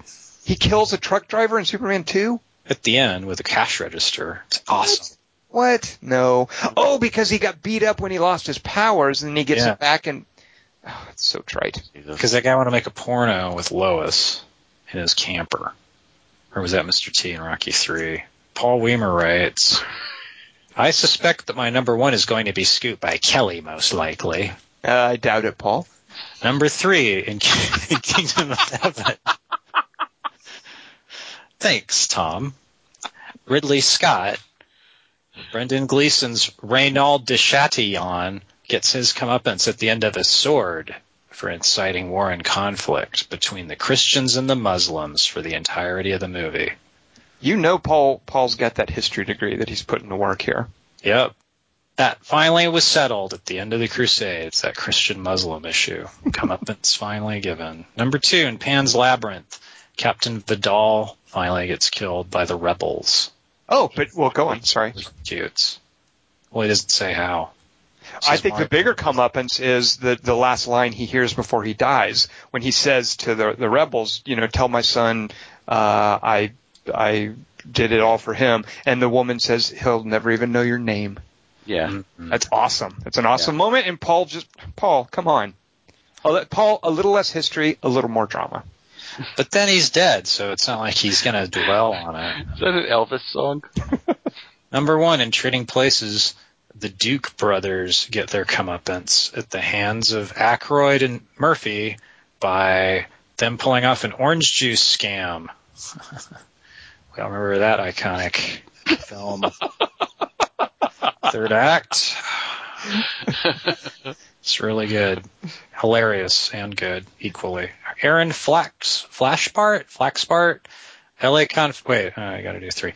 Number three, Annie Hall. While waiting to see Star in the Pity, Alvy can't bear the vapid loud pedantry of the man in line behind him. So then he gets Marshall McLuhan. He goes, I heard what you're saying. You know nothing of my work. How you got to teach a class in anything is totally amazing. that is the whole fallacy is wrong. I bet Tom wishes he could do that with me at movies. if I had a nickel for every time. Number two, girl with the dragon tattoo. After being Uh-oh. Uh, I don't know. I don't like the word comeuppance now. All right, yeah, Aaron, are you sure you want to do this? All right, go ahead, Kelly Wand. She just says what it is. Should I do? Should I read it or oh, is it yeah, spoil? yeah, no, give it to us. After being horrifically raped by her legal guardian Nils Bjurman, Lisbeth Salander returns to his apartment, tases and blackmails him and tattoos "I am a sadist pig and a rapist" on his torso. But see, is that last part a comeuppance for him because he likes that stuff? Just a label. Number one, L.A. Confidential. The corrupt Captain Dudley Smith shoots Detective Jack Vincenzo. Vincennes? Vincennes. It's Vincennes. Jacques Vincennes, who delivers the last words Rollo Tomasi with a faint smile. Later, Smith asks Detective Exley who Rollo Tomasi is. Kelly Wand, it's a good thing Kevin Spacey didn't deliver the last line to you because you would have screwed it up. the movie wouldn't have made any sense to anybody. Roll it, Tommaso. If I'm going to use a code phrase when I die, Kelly Wand, I, I'm not going to do it to you. I'm going to say Tyrannosaurus Rex. Give us that name again one more time, Kelly Wand. What Oh, is that? wait. Roland. Oh wait, I'm on the wrong one. Go ahead, let's hear it again. Roland Tomazzi. It means Rollo Tomazzi. Tomazzi. Schlemazel. Close enough. Shot Ice of Five and Core. Yeah. Uh, Smith walks away. Captain Dudley Smith, that is, Tom, says I can't pronounce names. Got that one perfectly. Assuming Ek, Ek Elksley will do nothing, but Elksley shoots him in the back. Uh, it's Rollo Tomasi. It's like, uh, Duncan Palmer writes, sorry if this is a bit late, but I'm not sure when you gents record the podcast. man, does Duncan really take that tone of voice with us? Yeah. God, that guy. Holy cats. Sorry. he needles us me- cruelly. Number three, he chose poorly. Indiana Jones and the Last Crusade. Never trust someone who switches sides as easily as Els- Elisa. Isn't it Elsa? Yeah, it's Elsa. It's Rolo. See, I may not know how to say things correctly. So wait, is his comeuppance Elsa or is it uh, Julian Glover? It says, never trust someone Sorry. who switches side as easily as Elisa does when it comes to your drinking vessel of choice. Uh, who's who? Who is it that chose poorly, Dingus? Is the, the he chose That's- poorly? The the ancient knight dude says that when somebody drinks from one of the cups, right? Right. It's uh, I I forget what the name of the character is, but it's played by Julian Glover. I mean, Okay. it's the guy. It's the dude. The, And does the does the blonde chick a random one. does the blonde chick drink one, from one of the cups, or doesn't she fall down a pit or something? she falls down a pit because she she keeps reaching for it, and he's like, "Let it go." And and he's all, I got the Ah, right, right. ground. right. Number two, You know who would have been really good in that movie? besides Alison Doody? Dwayne Johnson. Alison Doody. I love Alison Doody. He would have weighed way too much, and he would have Harrison Ford would have lo- lo- lost his grip like way sooner. I He'd love Carrie Dange. her Dange line Johnson. readings are so awesome. She's get this a school, boy. She's so horrible. She talks in her sleep though, Dingus. Mm, I know. I was the uh, what what is, is it like uh, the next guy? I was the next guy. I prefer her way. I'll have what she's having. This is how Austrians say good uh, goodbye. This Listen is how to Tom Germans say saying goodbye. nothing. At least Uh, you guys aren't doing Star Wars talk. I'll say that much. all I have to do is scream Adolf Hitler, PH. Melvin, Bill all and have to do is Ted's bogus. Tom, Uh, yeah, I missed that. Yes. Melvin's Bill and Ted's bogus journey. Chuck De Nomolos may be a genius from the future. Oh, I thought he was he meant death getting a Melvin, but his downfall is trying to talk logically about time travel with a couple of idiots. So that's what he's getting comeuppance for. Mhm. He has no defense against the simple-minded ideas and enthusiasm of the two heroes. So that's his comeuppance. Is trying to talk logically. Number one, God creates dinosaurs. Woman inherits Earth. I left out a couple parts. Uh, Yeah, come on. God creates dinosaurs.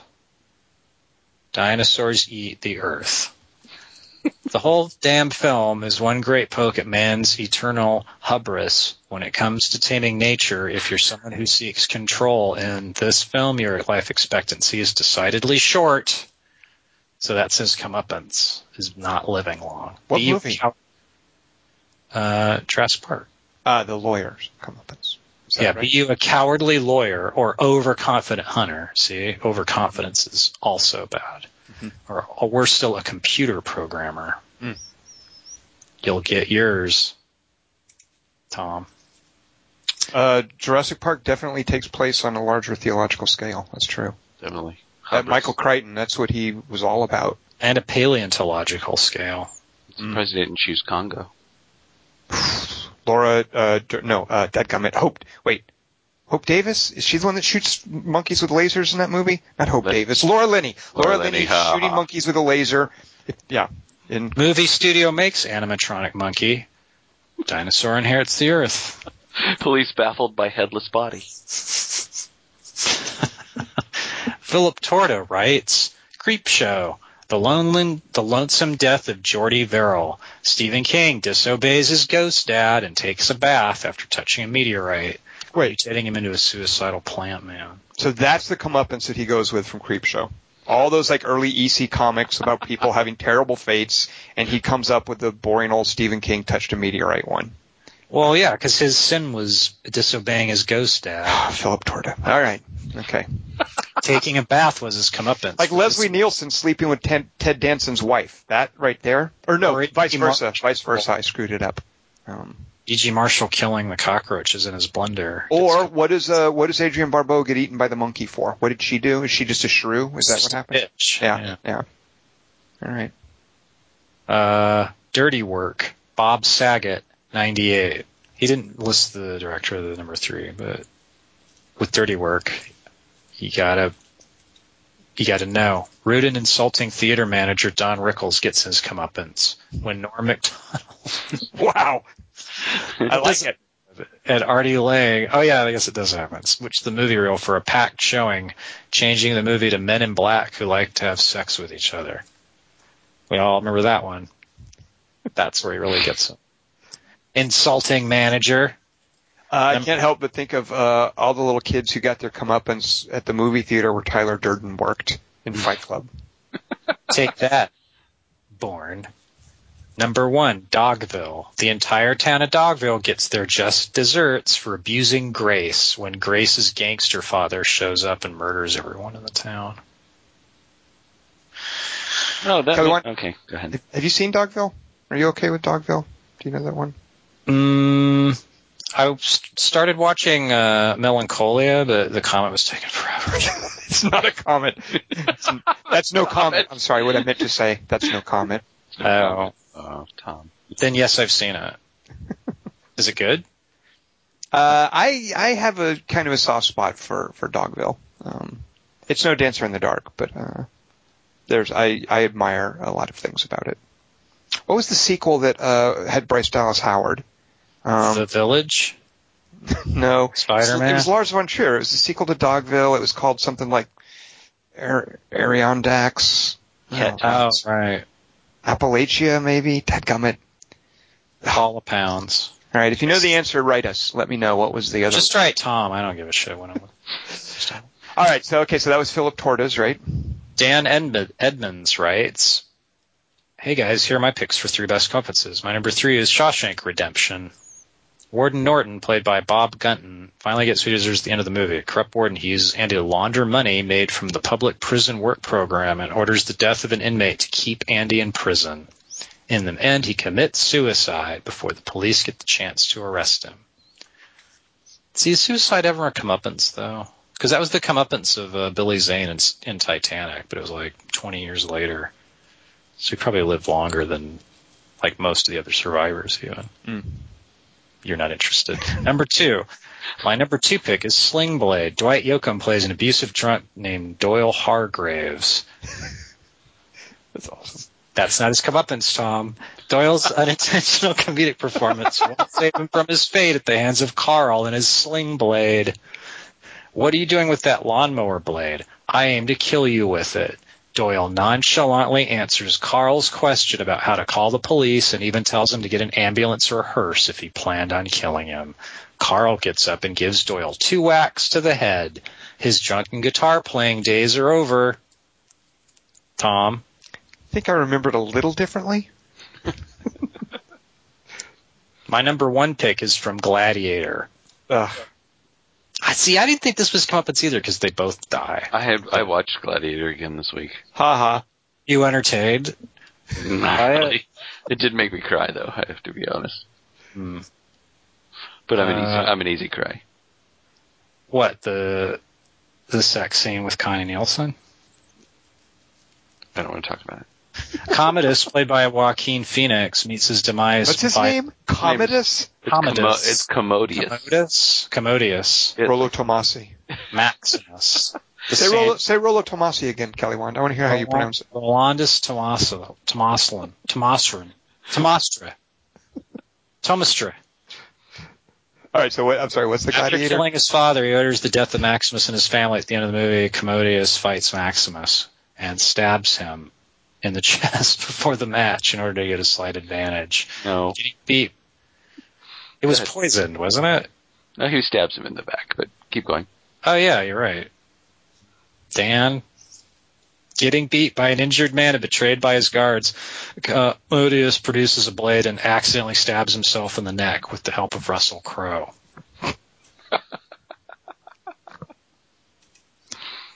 Dan Cubbits, or Cubits. Cubits? Dan Cubbits. Dan Cubits, sorry. Just one, here's a bit of dialogue. You'll be shot for this, and I don't think so. More like chewed out. I've been chewed out before. I'll be surprised if this one hasn't come up yet. The crimes Jew hunting, blonde strangling, excessive smugness, misuse of American idioms. The comeuppance. The swastika Aldo Raines carves into Hans Landa's forehead at the end of Inglourious Basterds, the most satisfying body modification I've witnessed on film. Your podcast is consistently amusing. I like that he forgoes Hitler. In right, burning Hitler in a movie theater. Eh, whatever. Well, that wasn't comeuppance, was it? It was just a bad, It was a bad showing. Yeah, it's a bad movie. Not Inglourious Basterds, but the sniper one. We got Dave Perkins writes, "We got our decisions by thinking of characters whose comeuppance was directly related to a personal flaw." See, Kelly Wand, some people, Kelly Wand, actually put thought in their picks, see? Who's the we of we guided our decisions? Uh, I think uh, Dave's wife, if I'm not mistaken, if I remember correctly, Oh, okay. Elizabeth Elizabeth Perkins. no, uh, Michelle, and she's a what do you call a fancy horse? A drusillage? What do you call that fancy horseback riding? Uh, She's one of those people, I believe. What'd you say it was called? Drusillage? Drusillage. Or I'm thinking of one of the characters from That's the what an airplane. Oh, didn't we just see a movie with a quote about dancing horses? Ugh, darn it. Oh no, it's probably Parks and Rec. Never mind. Go ahead. Dingus says TV. This is a podcast about people trying to remember a conversation that never happened. All right, so what do uh, what do Dave and Michelle? Have? Dave Perkins and Michelle Perkins write. Number three, the Doberman and Up gets his head stuck in the cone of shame. Because of the foolish way he attacks Doug through a steering wheel. Stupid Doberman.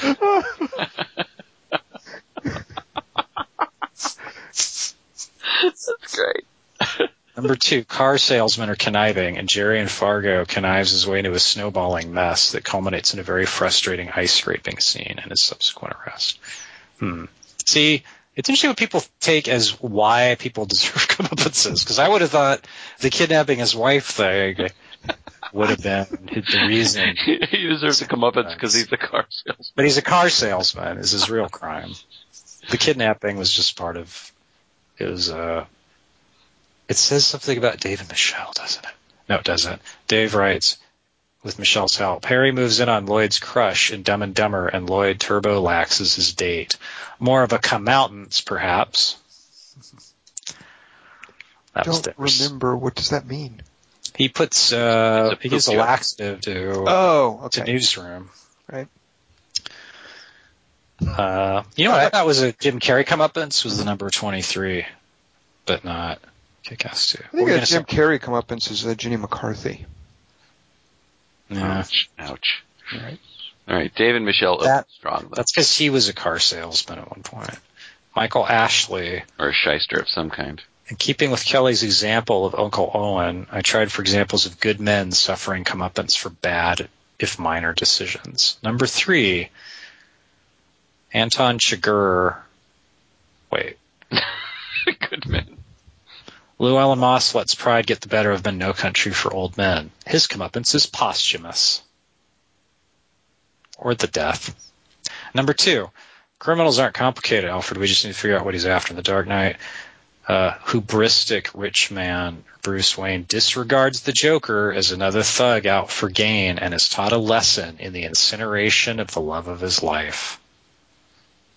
I think he just picked the wrong thing. He didn't pick. He was misled. He was intentionally given the wrong address. Yeah, but he knew he was dealing with, so he should have just gone, oh, it's the Joker, I'll just do the other thing. Mm. Mm. Kelly Wand, you would make a way better Batman. Yeah. Can I hear your Batman voice, Kelly Wand? Desu talk too much. Uh, can we go back with Christian Bale? Is that too late? Can we keep him as our Batman? Get out of my eye line. Kelly Wand, can you give us a little bit of uh, Ben Affleck as Batman? From a certain point of view, The Dark Wand. uh, I forgot Affleck was even We all Uh, did. number one. Was Michael Ashley's uh, number one? Wait, Old Boy is number one. So Ah, actually, that's what I meant to say. don't ah, don't don't read it. Don't give it away. Oh, okay. I'm not going to read it. There's an Honorable- old boy, uh, the Spike Lee old boy. Speaking of Llewellyn Moss, with Josh Brolin is out. Uh, I think in a few months, if I'm, or within before the end of the year, if I'm not mistaken. There's two months left. Mm. So Does he give away what it is though? yeah, November and December. No, the It's a- Oh, um, who? Uh, you mentioned uh, who was it who picked uh, Old Boy as his number one? Michael Ashley. Michael Ashley. What does he say about it? Oh, the hero of Old Boy is manipulated through. Well, see, then he he says what it is. Yeah, don't yeah, don't read that Okay, I'm not going to read it, but because it's a good one. It's a great one. it's a good one. Yeah, yeah, it's a good choice. I don't know if it's a comeuppance though. I mean, it wasn't like selling. He didn't deserve it. Right, right. Bunny, the psych, honorable mention for Dingus. Bunny, the psychotic terrier in Hudson Hawk, is tricked into playing a 70 mile per hour game of fetch. Bunny, ball, ball. Ah, Tom, did you hear that? Don't like it. I don't What are like we it. doing next week? Whose thing is it? Uh, well, oh yeah, runners up. runners up. I I always enjoyed uh, uh, in Constantine Keanu Reeves flipping the bird to the devil. Uh, Peter Hmm. Stormare has come What's the comeuppance for though? Well, you know, he, uh, Peter Stormare gets flipped the bird. Oh, for What being. about when, what devil. about when he flips the bird to Agent Smith in? Uh, That's- He's had a lot. I think that's his, his best bird flipping is definitely. He gets in Constantine. comeuppance for that by his mouth getting taken. Dingus, can you give us that line by the way from The Matrix when he flips Agent Smith the bird? I don't. I don't know. I wasn't talking about that movie. Wait, what were you talking about? I'm just kidding. Oh. Uh, well, Dingus, either entertain us with that or your your Matthew McConaughey impression already. One or the other. Give us one or the other. I'm happy to do that, Tom. I'm glad you asked that question. Uh, thing is, uh, I can't really answer it. To kill a mockingbird. Uh, my my uh, runner up would be because somebody mentioned something about a town getting its comeuppance or something like that, uh, and it made me think of Stand by Me, and uh, the pie eating contest, and um, lard ass getting. Uh, Oh, good lord. Sorry. Does this involve vomiting? Yeah, Jeez, I, think- I guess I have seen Stand By Me. Okay, whatever. that's a comeuppance too. Yeah, it is But uh, based on a story by Stephen King. based on a story in a story by Stephen King, as Wil Wheaton. Wheaton. Queaton. Tom doesn't like it though because it's about vomiting. Uh, I'm just not. I'm not. A, uh, you know, my Rob Reiner. Not a fan. I can only take so many. Do you know who plays Stephen King in the movie? Uh, is it is it the uh, the Sliders guy, uh, Jerry O'Connell? No, who does the actual narration? There's a narration of the writer. You like That- vomiting and spinal? Oh, oh, I, I maybe do. Is it John Malkovich? It is not John Malkovich. Dadgummit. What is the movie where John Malkovich is the narrator, and then we'll get back to yours, Dingus. Home Alone. I have no idea. Dadgummit. All right, Dingus. Who's the narrator in Stand By Me? Uh, Richard Dreyfuss. Oh, Richard Oh, Dreyfuss. good lord! From Mr. Holland's Opus. no, from Jaws. He sits in a car. I like to think of him as from Piranha 3D. That's a good point, actually. yeah. Oh, I watched the other one. The Piranha Double D. Yeah. Yeah, there's nothing. There's no reason to watch that. It's awful. No, Amanda Panabaker's in it. Um, right, and yeah, and how much of her did you see, Kelly? Wand? More than I've seen in a while. Okay, I don't even know who that is, except that she's in. Is she from Heroes or something? She was in Sky High, but she had red hair in it. I don't even know what that is. Is it about stewardesses? It's about superheroes. You know what? What's the name of the Paula Patton movie about stewardesses, Kelly Wand? Uh, up there in the clouds? Dingus, do you know what I'm talking about? Sky Fly. I have no idea what you're talking First class. There's a recent Paula Patton movie which I think is about stewardesses. It came out like a few weeks ago. No one, device. I'm not googling it. I just am, I'm accessing my Oh, I know, I know what you're talking about. It's a, it has the horrible stand-up in the movie theater we saw. yeah baggage claim. Baggage, oh Uh, yeah, baggage claim. Yeah. Oh my baggage God, that stand-up is so horrible. What is Kelly going on? Yeah, Kelly Wand, go see baggage claim. Let us know if it's any good. Oh, is she in it? Yes, she's the lead. Wouldn't mind putting a handle on the conveyor belt of those. Uh, you're you're over the weight limit, Kelly Wand. All right, you guys ready for next week three by three? Oh yeah. Uh, I can't believe we haven't done this. Maybe it's uh it's kind of a softball. Um, but Done those. even talking about uh before the devil knows you're dead made me think of this. We're, we're taking before the devil knows you're dead off the table, by the way. Uh, what I want from your favorite movie siblings. Jesus Christ. Why are you going Jesus Christ? I don't know. He d- he was was he somebody's brother? He was an only child, Kelly Wand. Jesus Christ. So you Christ. That's not. Actually, that's disputed. Isn't James his brother? Uh, Da in a Vinci. Code taught me. Oh, right. Good point. Well, there you go. Maybe Jesus Christ from Da Vinci Code. Fair enough. By the way, it's a spoiler about Da Vinci Code. Are you sure you're comfortable with that? Yeah. Okay. Uh, Kelly, Wand, what's the spoiler from Angels and Demons? The other Dan Brown book. those aren't siblings. Those are opposites. Uh, so I just want your favorite movie sibling. There's a lot to, to choose from there. Uh, if you have any, That's the spoiler, by the way.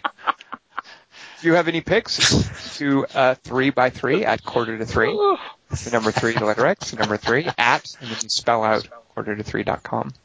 Uh, like us on Facebook, follow us on Twitter at, at QT3, um, and uh, join us here every week. Next week also, I forgot this, we are seeing, I guess Ender's Game, right? Yay! Why are you going yay? I don't know. Because he, he loves favorite, Dwayne Johnson. Yeah.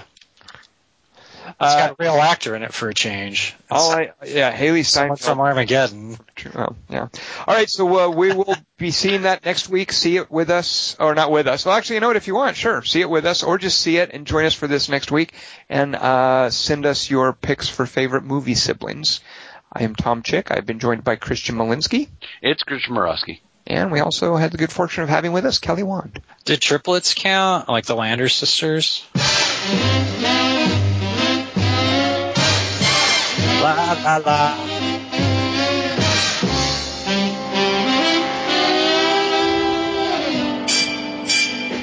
Uh, I love this South choice. of the border, down Mexico way. Away. That's where I fell in love when the stars above came out to play. And now as I wander, my thoughts ever stray. South of the border, down Mexico way. She was a picture. Tom, this podcast, I mean, Dingus, this podcast had no temperature. I think you told me more than I wish to know.